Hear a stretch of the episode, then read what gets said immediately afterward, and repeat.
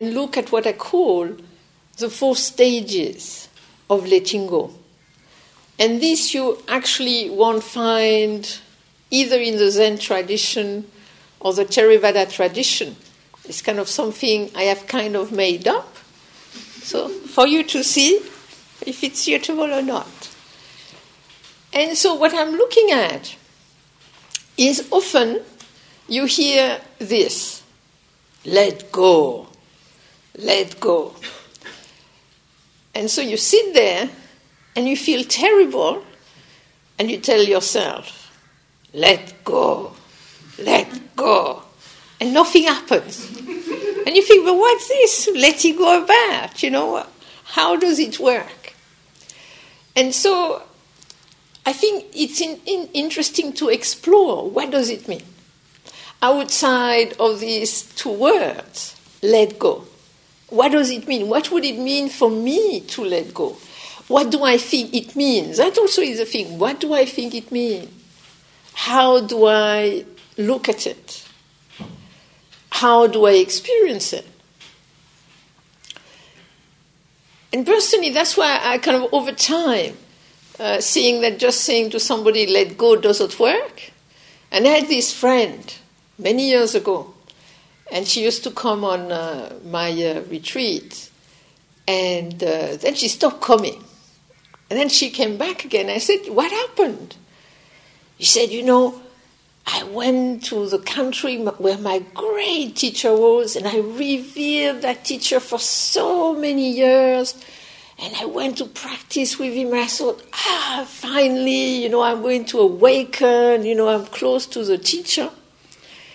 And then something happened between my friend and somebody else, and she got so upset. So she goes to the great teacher and she's saying, I am in pain, I am upset. And the teacher says, Let go. but what was interesting was my friend's reaction. She thought it was so uncompassionate to tell her that because at that moment she could not let it go in that way. And though she decided that the teacher was not compassionate, which means the practice did not work, so why do it? and uh, personally, I would have seen that the, the, maybe the teacher did not have very good counseling skill. maybe I had to work on that. So, in a way, that's why now I have the, this idea of the four stages of letting go. And you have after, first stage, second stage during, third stage at the beginning, and last stage before. Let me explain. After is a stage, but each of these stages, I think, is a letting go. But it's a different kind each time of letting go. And so to see that often we have this very big bang uh, way of looking at letting go. And I think we have to look at it in more of its different aspects. So after, the letting go of after. After refers to when you go through the whole thing you've had something happen, you're totally upset, or whatever it is, you're totally lost in the story, whatever it is. Like all things, it's impermanent, so after a day or a week or whatever long it takes, suddenly you're not in it anymore, so you are after, and you look and you think, hmm, I was lost, wasn't I? Ooh, I really was lost in it, wasn't I? And to me, this is already letting go. Because instead of continuing, I was right, etc., etc., and then continuing with the amplifying, you start to have what I call a little of creative awareness. And you start to realize, ah, I was caught. I lost it. I was really caught in there, grasping in there, amplifying in there. And so you start to, in a way, look at it a little differently. And to me, this is a letting go. Because for quite some time, we go through these ups and downs, and we are so identified when we are in one of these being upset. We so believe the story and everything. And we think it's so true. And it's always true. And nobody should question the trueness of it. Because it is so true. And this first letting go is starting to say, well, maybe it was not as true as I thought it was. Maybe it was a little more hmm, questionable. That's where the question comes in a bit. I had this experience very early on when I was in Korea. I was a nun, and because I was a Western nun, I was uh, time to time helping out with a guest and, you know, telling them what was what about Buddhism. But I mean, I had barely been a nun for a few months, so pff, what did I know about Buddhism, especially with all these lists? You know, the five of these, the four of that. And I was kind of, you know. And so here I am, trying to tell this person about the Four Noble Truths. First one suffering, suffering, yes, yes, suffering. Next one. What's the next one? And then suddenly, I see this monk. He's pinching my persimmons. I pick these persimmons. They're mine now, in my bucket. And he's going off with them. They're mine. So I jump on him. I say, No way, these are my persimmons. You can't take them, they're mine, you know? So he kind of okay, okay. You know, and then I go back to my guest. Second noble truth. Craving. Yes, yeah, remembered. Then cessation. Then the path. Psh, got it. Passed. Then they go, and then my friend said, another nun, she said, Did you notice? I said, Noticed what? well, you were a little upset. And then I realized I had been totally on automatic. And it's only by her telling me, Did you notice that I thought, That's true. I mean, I was totally caught in the second one. You know, craving, grasping, I was there. But I had not seen it because then I'd gone on automatic. And after that, I started to become more aware of that stage where suddenly there is a little space and you can see, hey, wait a minute, I was caught. And I think what is important to see with uh, creative awareness, and that with it you have a different tone. And that's why I call it letting go. There is a tone of letting go because you don't go into the criticism wasn't I terrible? I am the most terrible person in the world. I can't even meditate. I can't. That's not what I mean by letting go. Letting go is seeing I was caught. Being aware I am not caught all the time. So when do I catch? Because that's part of the letting go. To see what is it that caused me to be caught and then to start to see. And I think this is an important part of the letting go, is understanding the conditions. What were the conditions? What was the trigger? What, was, what were the contributing factor which made me catch in that way, which made me upset in that way? And so I would say that the, the, the first letting go, this after stage, in a way we start to look at our affliction in a different way. Instead of saying, I could not help it. This is something they often said in Korea. Also so. I could not help it. But this is fairly fatal, fatalistic. I could not help it. And it's very different to understanding one of the things they say in the Zen tradition that afflictions are awakening. We're not going to learn letting go in paradise. We're going to learn letting go because we grasp at something. There is no point in letting go if you don't grasp. If you're in your paradise, awakening every all the time, I mean, there is no need of letting go. But in a way, we let go because we were grasping. And I think there we start to understand, as at stage, a little that saying afflictions are awakening, are the start of awakening. And then we start what I would say this see and learn. Oh, seeing what was going on, learning from what happened, but not in a critical manner, but in a creative manner. That's when you start to have a little of that creativity within the awareness. Then you have the next one, and the next one I call during. And this, often you experience it after you practiced a little bit, and then you become mindful. And you think, you know, nowadays mindfulness is very popular.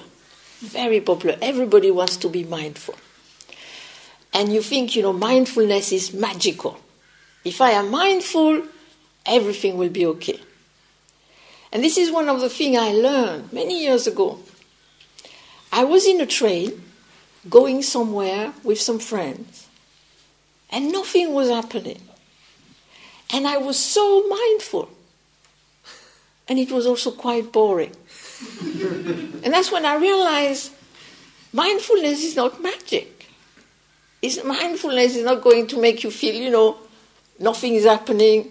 Gosh, this is the most fantastic thing in the world. Gosh, you know, like on Amazon, I would give it five star plus, you know, and tell everybody about, you know, this train journey. Not. Nothing is happening. I mean, it's restful, but that's about it.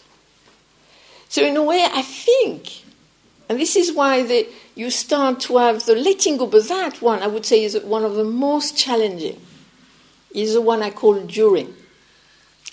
When you are caught, you are in the middle of being caught in what I call one of the negative selfing patterning stuff. And for example, you let's say you're upset, and you're so upset, and you're so mindful that you're upset, and it doesn't make a difference, you know, because you think it should be magic. I'm mindful, it should stop. But it doesn't work that way. Because, in a way, we have to see there is a lot of power. Why do we react the way we react? Why do we become upset? Because there is a power of the reaction. And we generally upset for certain reason. We don't just upset because nothing is going on. Something is happening. So we react to it. And so there is quite a lot of power in that. And so a general feeling of mindfulness is not going to dissolve the power. But if the mindfulness becomes a little creative, then things can start to be a little different. And I had this experience, but you see, in order for the mindfulness to become creative, it has to be more than what I would call a general mindfulness. Like me and the blackboard. I am mindful, and then bang, you know, on the foot. I had to be specifically mindful of the foot and my foot, not just I am mindful. I am aware. We have to be careful there. Mindfulness. There is many different ways to be mindful. In a, in a general way, which can become a bit vague and then you don't see very clearly, or in a specific way, and then you might be able more to explore it. And so one day, many years ago, I had a little discussion with another Buddhist, which became what we could say an argument. And she said, you, ne- you don't do it, you will never do it. And I said, but uh, this time I will do it, but you, I've not done it in the past, you will. And then we had to leave it because I, I had to go and cook for a conference, so I had to kind of drop the argument. And so we kind of left, you know, with semi mindful smile. and then I uh, go in the kitchen and I have to cut these carrots. And then I'm cutting the carrots. And in the middle of it, I find myself, I see myself doing that. It's a bit dangerous with the carrots. So I was really in the middle of it, I was during it.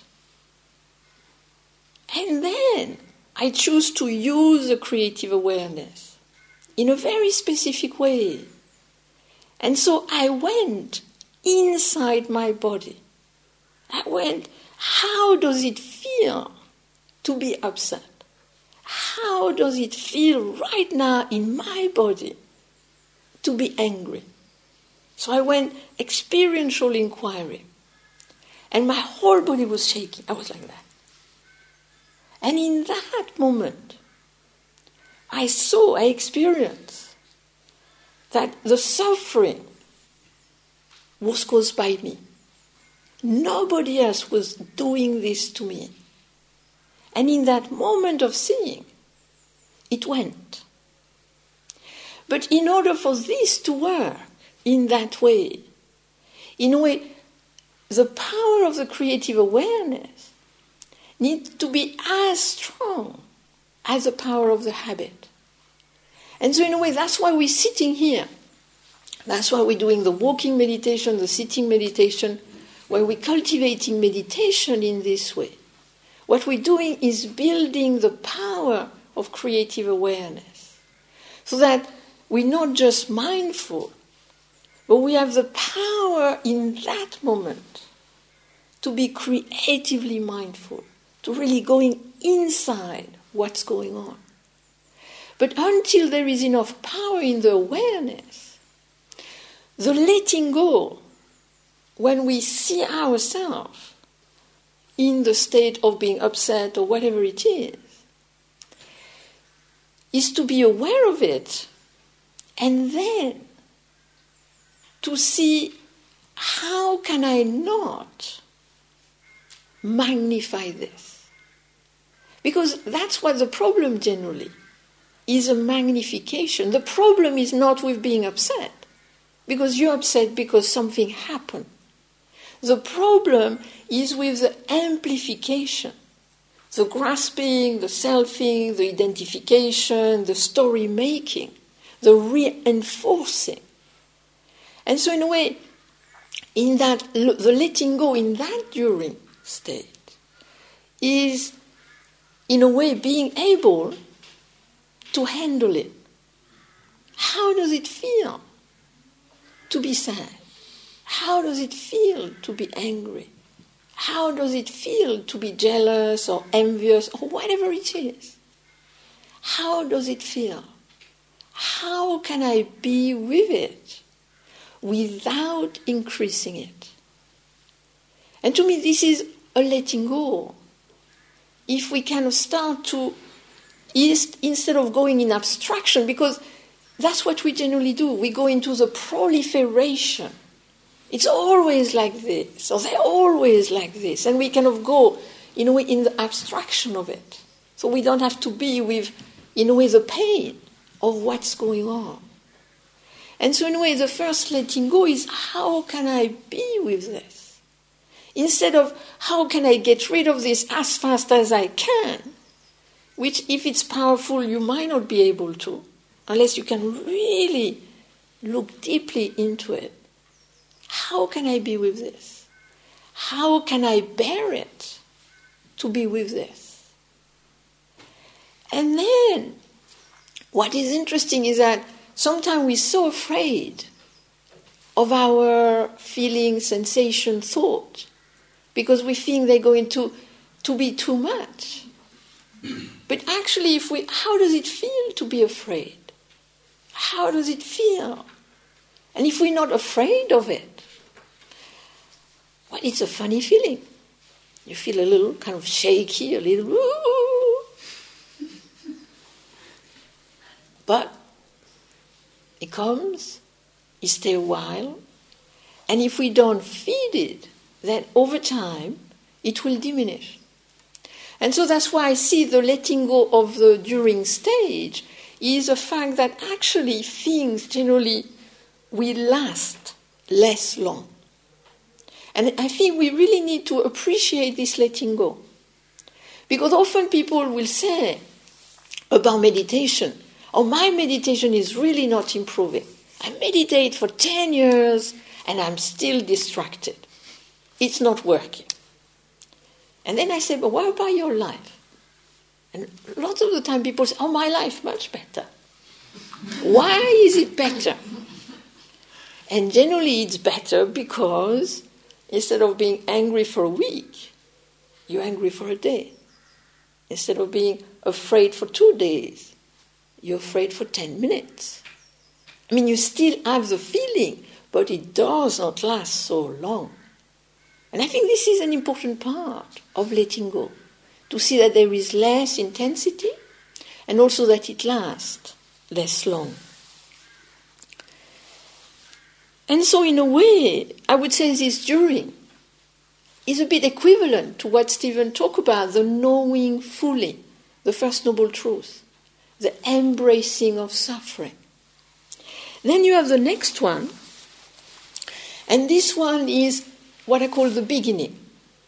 Is now you start to understand that you're not always upset, fearful, anxious, whatever it is but you start to know with creative awareness to see the trigger, to see the condition, to see the contributing factors. And then you start to do something. And this is why I talk about creative awareness or creative mindfulness. We have to see that the mindfulness we develop is not just so that we stare at reality.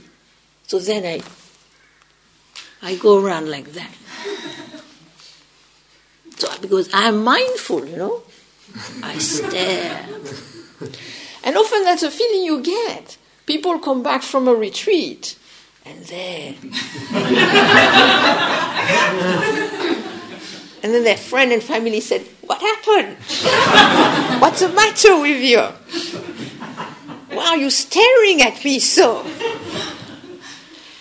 But to see that the mindfulness is actually for us to, it's more like a seeing, to see more clearly what's going on.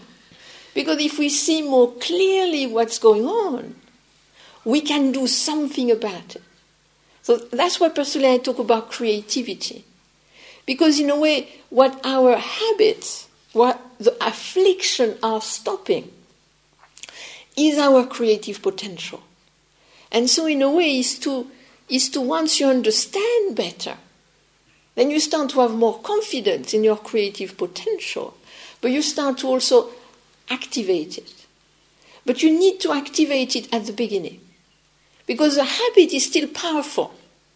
So, in a way, to me, the beginning stage is when you start to see yourself going down. Ooh, if I continue here, I'm going to go to a painful place. I mean, a very uh, easy one is you are waiting. You're waiting for somebody. Nine o'clock, they're not here. Mm. Ten past nine, he or she does not love me. Nine twenty, nobody loves me. Nine thirty, I hate the world, etc., etc., etc. So, what happened there? Waiting is not easy, especially in the modern world. I know that when I lived in Korea, I had a great lesson in being, I mean, I am fairly fiery and I can be impatient, so I know that habit. And in Korea, really, I learned because you know somebody told you, "Oh yeah, I'll see you at ten o'clock. You, if you're lucky, you might see them at 2. I mean, seemingly they've much improved now. I mean, I think they've become modern, so now they're kind of on time. But before, when I was there, 20, 30 years ago, I mean, it was really interesting. Their, their experience of time was really loose, really loose. But in the modern world now, time is money. You know, we, it's very interesting how we are with waiting. I am mindful. Yes, yes, it's okay. I'm mindful. I can wait. You know, I mean, on retreat, I wait all the time. I am mindful. And suddenly, something takes you over. What I call the monster of impatience. It's kind of, ah, and then you can't wait another second. You can't, it's very interesting. So, in a way, if you know, I mean, this is something I had to learn uh, with uh, traveling. You know, you, we travel a lot, so we wait a lot. And sometimes things don't go according to plan. And recently we went to Australia, and at the last minute, in the airport, I, two hours to go, I realized we were going to go for eight hours but EasyJet style. And I, I had only gone Ryanair or EasyJet style for an hour, which generally is manageable. But I thought seven hours, eight hours, EasyJet style, no film, no food, no this, no that. I thought, oh, how am I going to be with that? Because I knew this was not the conditions which were easy for me the contributing factor were heavy here. so I thought, all right. And instead of worrying and kind of starting to fear the eight hours before getting there, I thought, preparation. So I got lots of magazines, lots of books. I can meditate, I can do this. I really prepared myself, actually. And then I got on the plane, and then I did the different things I decided to do in these circumstances. And I was amazed.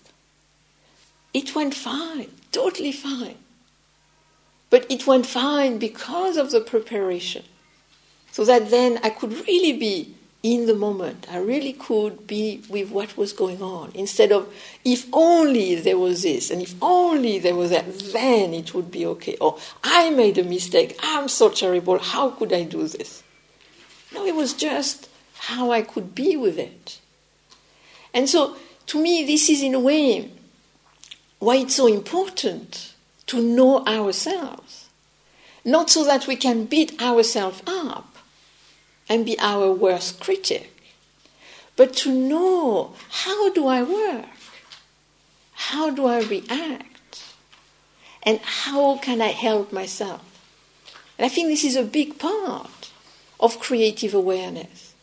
And if we do this, what is very interesting here, at that stage of letting go, is that we start, you see, up to now, we think that our patterns are so strong that they're more powerful than us, and that we really can't help ourselves being the way we are. We really, I mean, we, we think we should improve, and meditation should help us, but deep down there is this feeling, you know, this is so strong. It's bigger than me.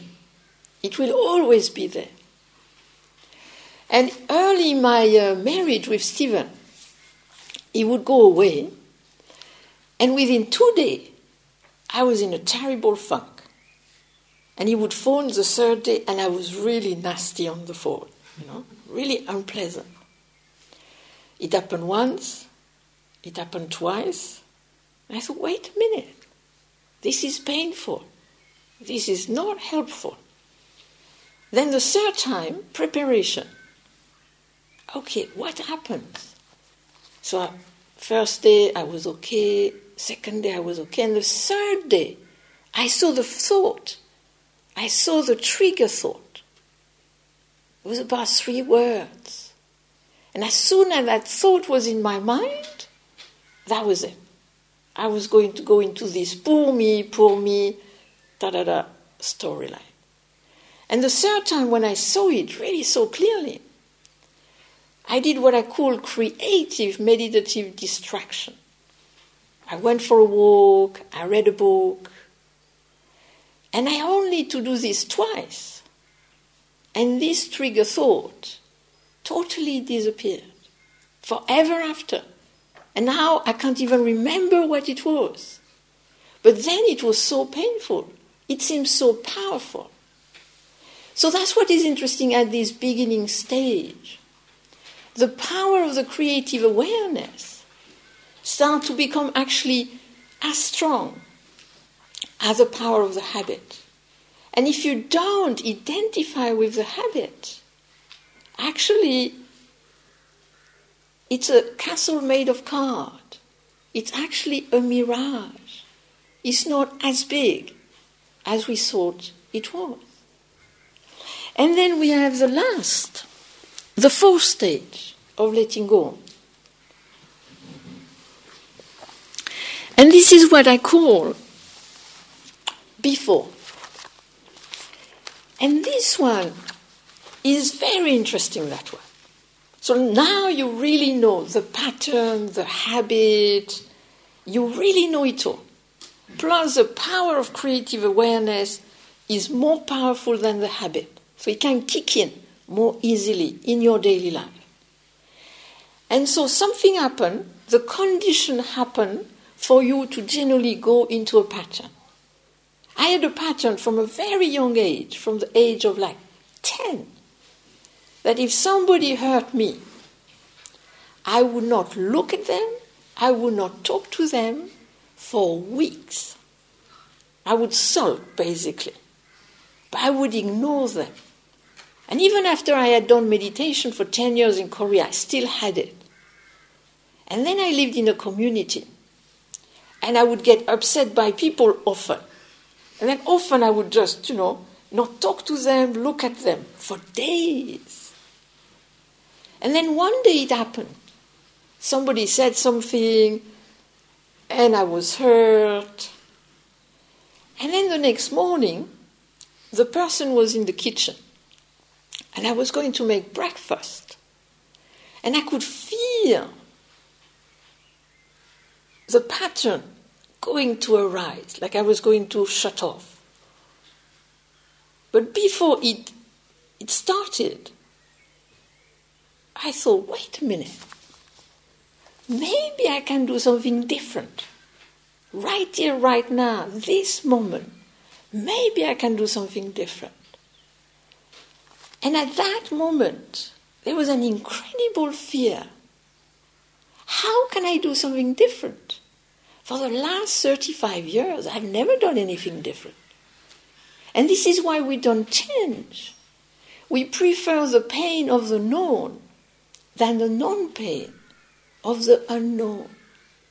But because there was power in the creative awareness, I thought, let's try it once.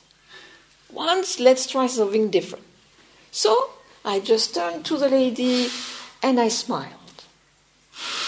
And then I felt such ease. It was like my whole body and mind. It was like an incredible peace, an incredible ease.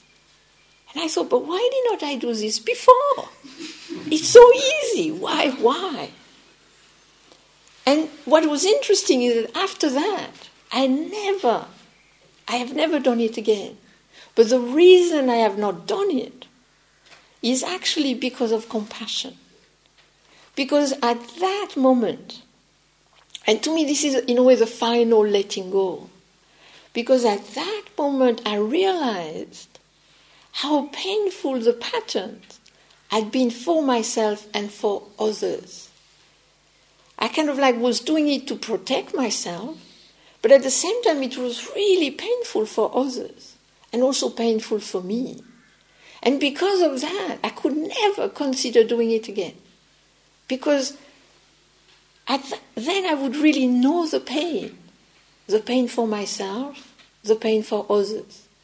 And that's why I think, in a way, that First Noble Truth, you could say, is so true insofar that if we really know suffering, that actually we feel the pain of it, arise a compassion for it, and then you can't but let go. So these are the four stages of letting go.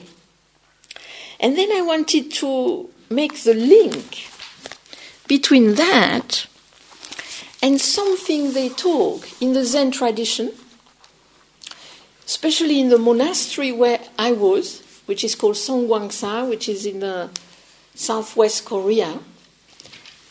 And in Songgwangsa, because the founder was uh, Master Chinul, Bojo Guksa,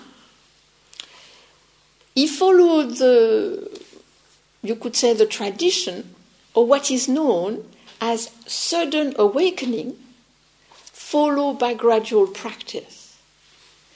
And in a way, I think sudden awakening for me, often you see, I know sudden awakening, often people talk about enlightenment, you know, like with a big E, as big as this room. And as soon as you got it, you're about, you know, floating about that high in the room, and then you all lit like a Christmas tree, and that's kind of awakening. And then we sit in meditation waiting, waiting to lift off generally. lift off, the light comes on, you know, and my light is bigger than yours, type of thing. But I think if we look more in terms of, you know, as this master uh, devised or suggested, this sudden awakening followed by gradual practice, which then is followed by more sudden awakening, followed by more practice, then we can see that all these moments of letting go are moments of sudden awakening. And I think the idea of sudden awakening is actually the idea that at any given moment, something can happen. But possibly not to think so much in terms of lifting off and lighting up, but more that at any given moment, I can ungrasp, I can release, I can be aware in a clear way. I can see something I never saw before. And so in a way, to see that we have these moments, that they be on retreat, that they be in daily life, when suddenly either we experience ourselves differently, or in daily life, we respond differently. We feel more spacious, we feel more open, we feel more creative, we feel more patient. And so, in the moment of it, it feels amazing because it's different. But then the moment passes. And that's why this sudden awakening is, in a way, telling us that yes, at any moment we can ungrasp, but the next moment we can grasp again. So, in a way, what we're trying to do is, in a way, allow ourselves, cultivate condition so that there is more ungrasping moment, and possibly they might last a little longer.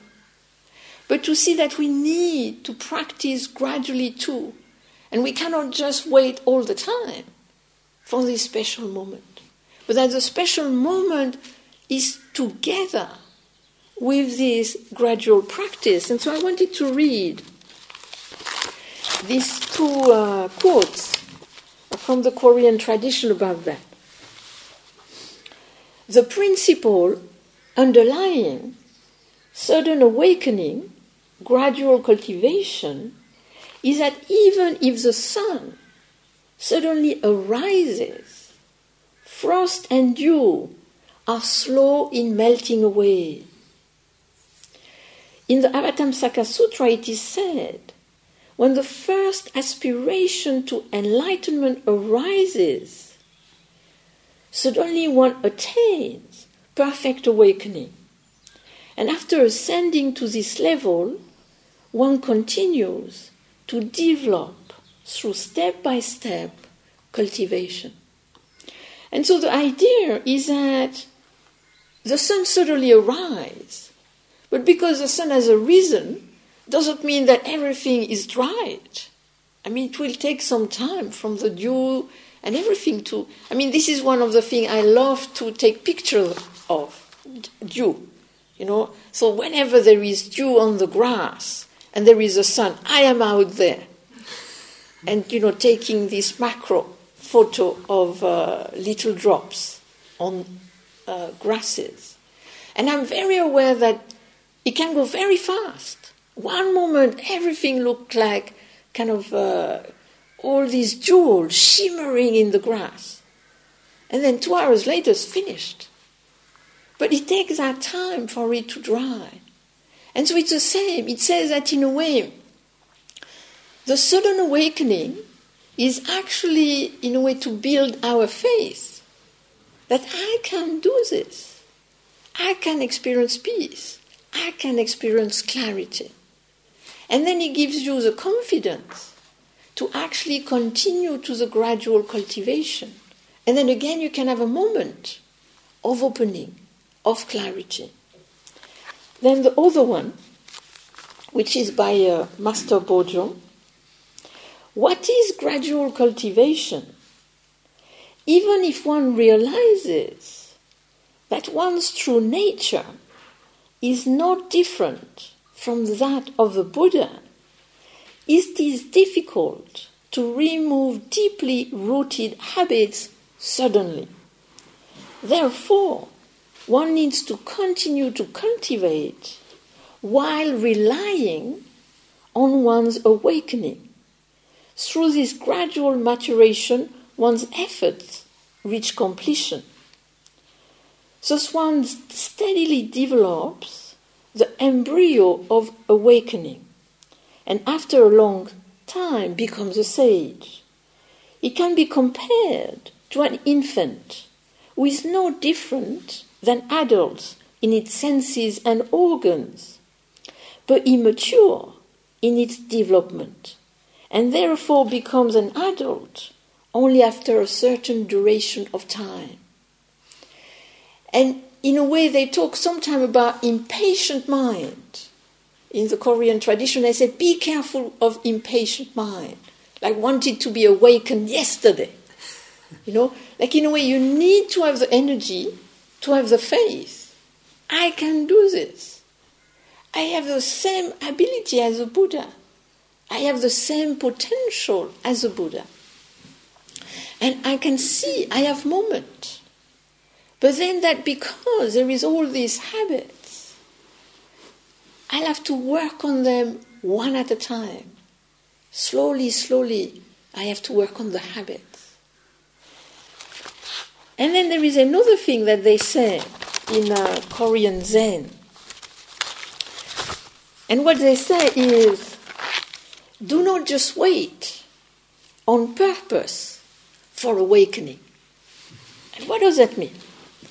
And I say, if one regards oneself as a deluded being and wait for awakening on purpose, this is the same as looking for awakening with a deluded mind. And it says, do not wait for enlightenment deliberately, because if you wait for awakening with such a calculating mind, one will never attain awakening and only add to delusion. So, what is it saying there? This is tricky. Because you, you're sitting in meditation, not because you have nothing better to do. I could have taken golf, or I could have gone, I don't know, to Turkey, or whatever it is. So, you're doing this because you have a reason. You hope for wisdom, you hope for compassion, you hope for awakening. But if you're sitting there because often I feel that's what we do. We sit there. Okay, the breath. What is this? What is this? Listening. But we're not just listening, we're kind of waiting for something special to happen. So you're kind of waiting, waiting. First day, nothing. Lots of pain. That's not special. Second day, nothing certain little. but it's gone. And I think, of course, we hear so much about these meditative experiences and whatnot. And they do happen, of course, they do happen. But we have to be careful to think this is what this is about. I think the path is about letting go. And the experiences, I would say, is a byproduct. The goal of the path is not the experiences. The goal of the path is the letting go. And why the letting go? So that we can more likely to manifest wisdom and compassion. And I'll talk more about this in two days. So, are there any questions or comments?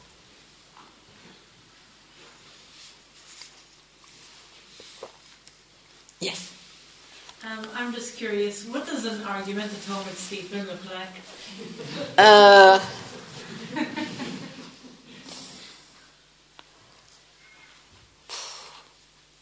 we have such a very different personality. So we have we have we don't have like uh, uh, an argument as such, you know. One might be in a mood, the other one might be in a mood, but we might not be in the same mood at the same time. so we generally balance each other each other out. It's rare. It's rare when uh, it's extremely rare. I can't remember uh, having an argument. I can remember him being in a mood or me being in a mood, but generally not about the same thing. and so generally the other one look, and then generally it passes. Either I mean, Stephen had one mood recently. I think it was yesterday or the day before. And he was very creatively aware this time. It was very good. Because he said, It's not your fault. and he could see uh, it was not my fault. And uh, so, but it really generally doesn't last very long. It Doesn't last very long. But recently, recently I had what I would call a sobering experience. Because uh, something happened with my mother. And it was very interesting because something which was very happy suddenly turned into unhappy for myself and for her. And that very strangely put, it, put me in a bad mood. And what was interesting is that then that sipped into everything. And this had not happened to me for years. And suddenly, after a few hours of it, I thought, wait a minute, this is familiar. I used to feel this like 15 years ago. What's going on here? It was very strange. It was interesting to see how, and then I could retrace it with creative awareness. I kind of, I retraced it and I could see what happened. But then it really showed me how you can have a problem with something which gives rise to negative feeling tone. And if you're not careful with it, if you have no awareness of it, then it colors everything. You know, like nobody has done nothing to you, but then you start to feel everybody has done something to you. It was very interesting to see that. And then as soon as I saw it, then in a way I kind of could replace it where it was, and then it kind of went. So I think that's why I'm saying, you know, afflictions are awakening. Each time we get caught, you know, it's an opportunity to see what happens. Because you might not be caught for a long time. Then suddenly the condition arrives. And then instead of feeling, I am a terrible teacher, I'm not mindful, well, what happened? How can I be with this? Yes. Um, about enlightenment, what I notice is where people say like, "Oh, I want to be enlightened. Oh, I shouldn't think that." But I think a pit is when you think you're not enlightened already.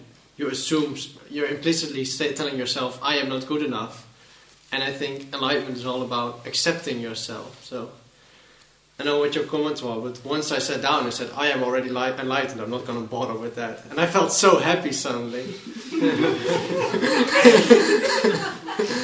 I mean, I, I think this, in a way, is what the, the, the last point I was making was about. Don't wait for enlightenment on purpose. Because as he said, he basically is saying, you're not enlightened now. And then you think there is this huge distance between you and enlightenment. And so, of course, I mean, this is one of the foundation of Zen is to say you are awakened already. But what is interesting in that in the main text, which says that, it says Buddhas, sentient beings are Buddhas, and Buddhas are sentient beings. Which means that, yes, you're awakened, but are you manifesting awakening or not? And so sometimes we do manifest awakening, and sometimes we don't.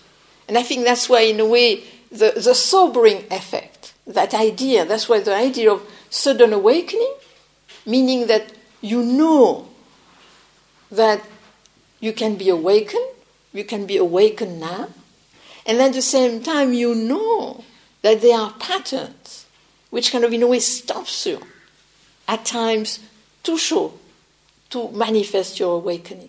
And I think that's why this sudden awakening and gradual cultivation I think are very important together, how they complement each other, because then there is the place for both dimension. And then our practice is like at the crossroad. I see our practice just being at the crossroad, or what I call the depth dimension of sudden awakening, and then the width dimension of gradual cultivation. Yes. Martine, you seem to have a lot of self compassion and not giving to self criticism. Is that something that you won't like that, or how do you do that? No, no, no. I was. I mean, uh, as a as a